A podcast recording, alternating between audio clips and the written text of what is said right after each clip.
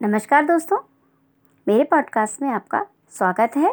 आज मैं आपको बता रही हूँ मथुरा के पेड़े घर में कैसे बनाएँ।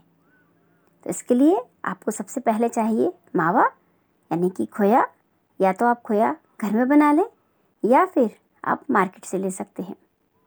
खोए को आपको अच्छे से गोल्डन ब्राउन होने तक भून लेना है।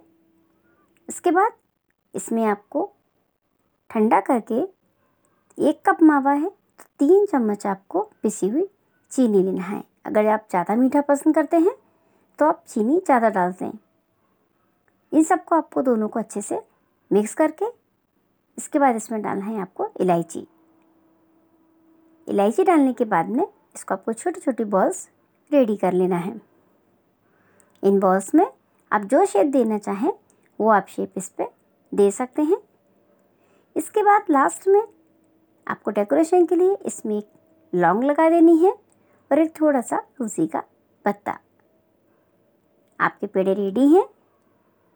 कैसा लगा मेरा पॉडकास्ट आपको? अगर पसंद आया है तो मुझे फॉलो कीजिए। और अगर आप रेसिपी को देखना चाहते हैं तो मेरे यूट्यूब चैनल अग्रवाल रसोई पे देख सकते हैं। मिलते हैं नए पॉडकास्ट के साथ।